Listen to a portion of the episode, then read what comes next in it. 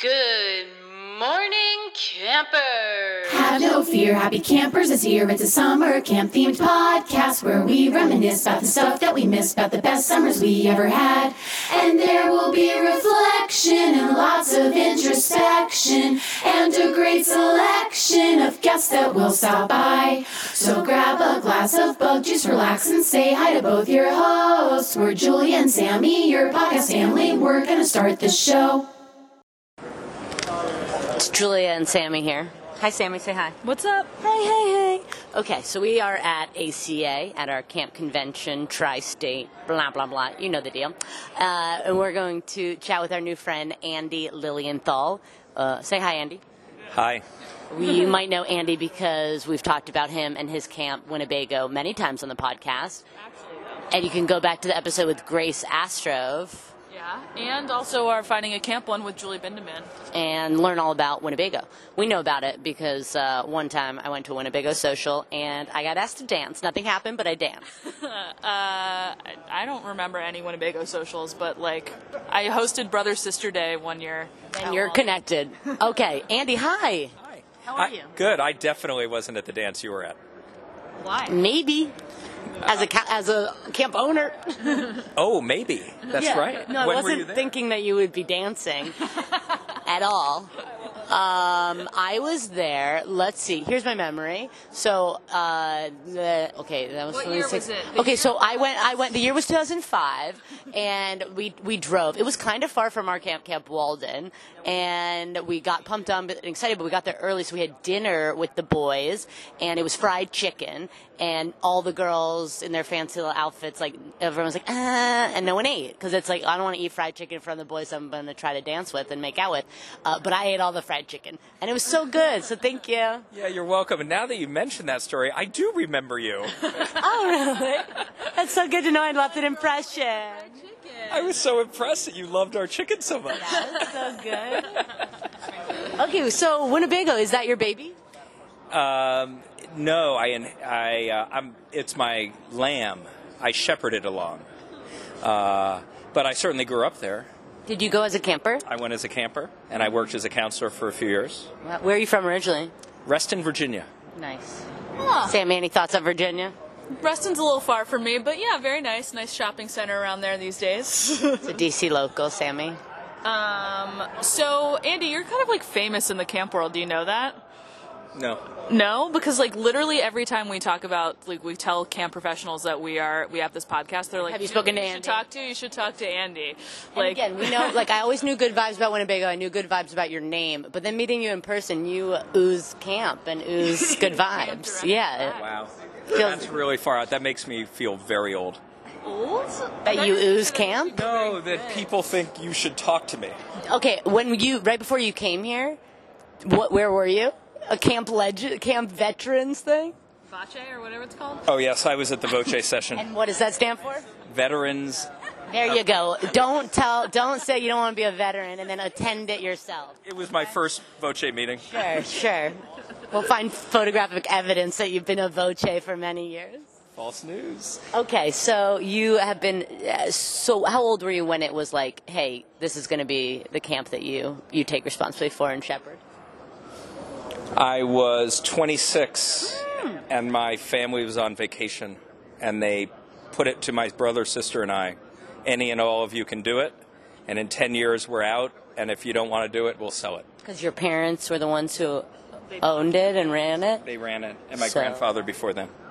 and you rose. You you put your little hand up. My, immediately, the light bulb went off and said, "Yeah, of course." Just you or any other sibling? It was a six month dialogue, but it, really I was the only one who was in a position and wanted to do it. And you, So cool. okay, so I'm just so impressed. I mean, I'm 27, and I and no one asked me yet if I want to run a camp, so I'm waiting. Yeah, I was very surprised actually. What what, what do you mean you were surprised? surprised. Because one of the um, mysteries of my life is I never remember thinking about wanting to run camp as a kid. And until that moment when it was proposed, I don't ever remember thinking about it. But weren't people like, hey, when your parents are done running it, it's gonna be you? Like people weren't saying that to you all the time. But peop you know how people talk, right? How did they talk? They just talk. Yeah. And I guess I never really thought seriously about it. I was doing my own thing. What were you doing? Like, what was your career trajectory? No, I'm done. Let's see. At that point, I had just gotten back from the Peace Corps, and I was working as a program director for AmeriCorps down in Charleston, South Carolina. Oh, so you you were you didn't like work at camp all through college and all that stuff, or you did? I left my senior year in college, and I was gone for 10 years. So I ended up getting a master's in international development, and I living lived in Central America and the Caribbean for a while, doing kind of develop development work in, in developing countries. Do you think that your time away from camp helped you run camp now? Like, do you think that that's an important part of your life, or would you have rather stayed the whole time? So if I could have mapped, if I could have knowingly mapped the steps I had taken to get back to camp, and I had been thoughtful about it, and and broad in my thinking, I might have mapped my actual decade away, but I had no sense that I was actually training to come back to camp until I got back and realized what how much of the work I had been doing informed what I'm doing at Winnebago now. It seems like it would. It was crazy.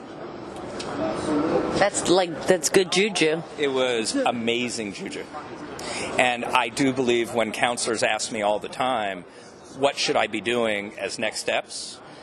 A lot of my thinking is stay off the highways, do what you want to do, and just be thoughtful about it. And your path will become clearer to you. And when you say stay up the highways, you mean uh, is that like a reference to like stay off the little fast tracks, or is that like don't walk on the highway? Well, l- it could be both. Yeah. Because it is illegal to hitchhike in Maine on the highways. Right. But really, it's about going places where maybe it's not so popular or it's not. Go off so- the beaten path. Go off go, the beaten path. explore a little bit. Have adventures. Okay. Yeah. Be thoughtful. And you get that question a lot from lifelong campers who are trying to figure out what they should do next, kind of and, thing. and counselors who are working at camp, and Yeah. you know they're getting the pressures to do X, Y, or Z, and Mm-hmm. it may not feel totally perfect. Um, What's your favorite part about being a camp director? Uh, so many things. But I really think I like watching kids grow up because so many of the kids stay from young to older. And when they're 14 or 15, and I can look at them and say, wow, you didn't used to do that. And they actually know what I'm, that I, they believe me. It's one of those like really amazing moments where they know we know each other well and we appreciate that. Um, and I also love watching generations come back and have their own experience, but are able to relate to each other about it and have it be a commonality that they both really kind of dig on. Yeah. So it's an all boys camp, correct? All boys. how you know and sammy and i went to an all girls camp so we think about like girl empowerment and, and all that kind of stuff what is kind of the winnebago philosophy because in my in my heart when i think back of the boys that i've met who've gone to winnebago and all that like, there's something about like th- they're good natured they're sporty but like good natured gentlemen so like what is the philosophy behind that to like and you seem like you have that too that like pushes them in that direction where i feel like they're talking about like being good to each other and being good to people or does that just are you just given some good boys Yeah. I mean, you know, boys are good, right? But um, um, some of it is allowing them to be themselves. Uh, some of it is just setting the boundaries. Mm-hmm. Yeah. Where you say, here's some structure, go run around within the structure. And I think, like parenting, do you guys have kids? No. Nah. Like parenting, if you pay attention to the details and you actually have to nag a little bit or at least be remindful, then the boys are much more open to accepting kind of that structure because they know we care. But we're not browbeating them, but we're just like reminding them. And um, and I think that's a really important part. I think the other part is it's really simple living at camp. You know, not a lot. Everyone wears a uniform. It's a green or white shirt. No electricity in the bunks. You know, we spend a lot of time outside, like appreciating the little things and taking the space. And that's just when there's not that kind of pressure. Kids relax and they have fun, and we don't expect anything of them because we're just asking them to be who they are. Cool. Well, it shows. Well, thank you. Yeah, you're welcome. Uh, we heard through Kathy that your father started a summer camp or a camp in Africa. Will you tell us about that? Oh, yeah. So when uh, I spent three years transitioning with my father at camp, and he was wise enough to know that he needed a project or wanted a project after he was done transitioning. And it goes back to when he was in the Peace Corps in Ethiopia, he started a camp there. Wow. And it ran for eight years until Mengistu, who was the communist dictator, closed it down in 74. And he always wanted to go back and do it again. So in 03, 04, he started traveling through East Africa looking for host country partners, and he came across uh, one, the biggest hospital in um, South Africa in Soweto, who was thinking about the same thing.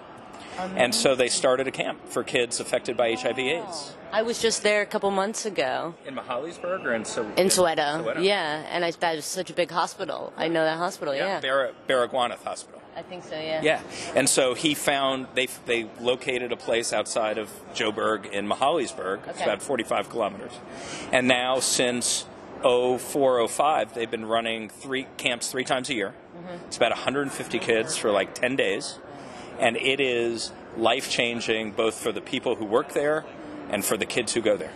What's it called?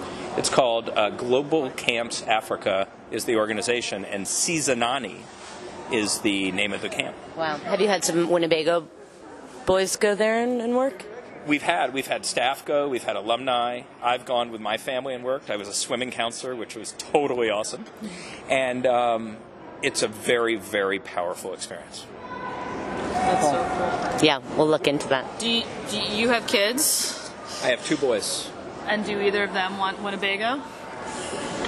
well you know the oldest is 16 and the younger one is 10 So not yet. so in their dreams when they know i get stressed out which i occasionally do they say don't worry dad we'll help you out when you need it Oh, so sweet. Yeah. So is the 16-year-old? Is this his last year of camp, or he just had it? He just finished. And how is he doing? He's doing great. he had a great se- last year at camp. We call it senior year. Um, it was very emotional for me. I cried more than a few times. Um, but uh, he had an amazing eight summers there. So beautiful. And your t- and your 10-year-old's coming back, and you'll get to watch him and experience that. Good. He likes it. Oh, so sweet. So yeah. sweet. well, thank you so much for sitting with us, Andy. It was great to meet you, and made you cry. it's okay. We love it. Anyway, thank you. This was fun. Thank you, Andy. Hey, happy campers, Sammy here. Uh, camp is always making people cry, but in a good way, right? Because we love it so much and we love to watch the people that we love experience it. Uh, so, thank you again, Andy, for being so open and vulnerable with us. And we hope we can have you on the podcast again for a full interview at some point. Um, all right, I guess I'll say it myself. Day is done, gone the sun, we out. bum bum bada bum bum bum bada bum bum bum bada bum bum bada bum bum bada bum bum bada bum bum bum bada bum bum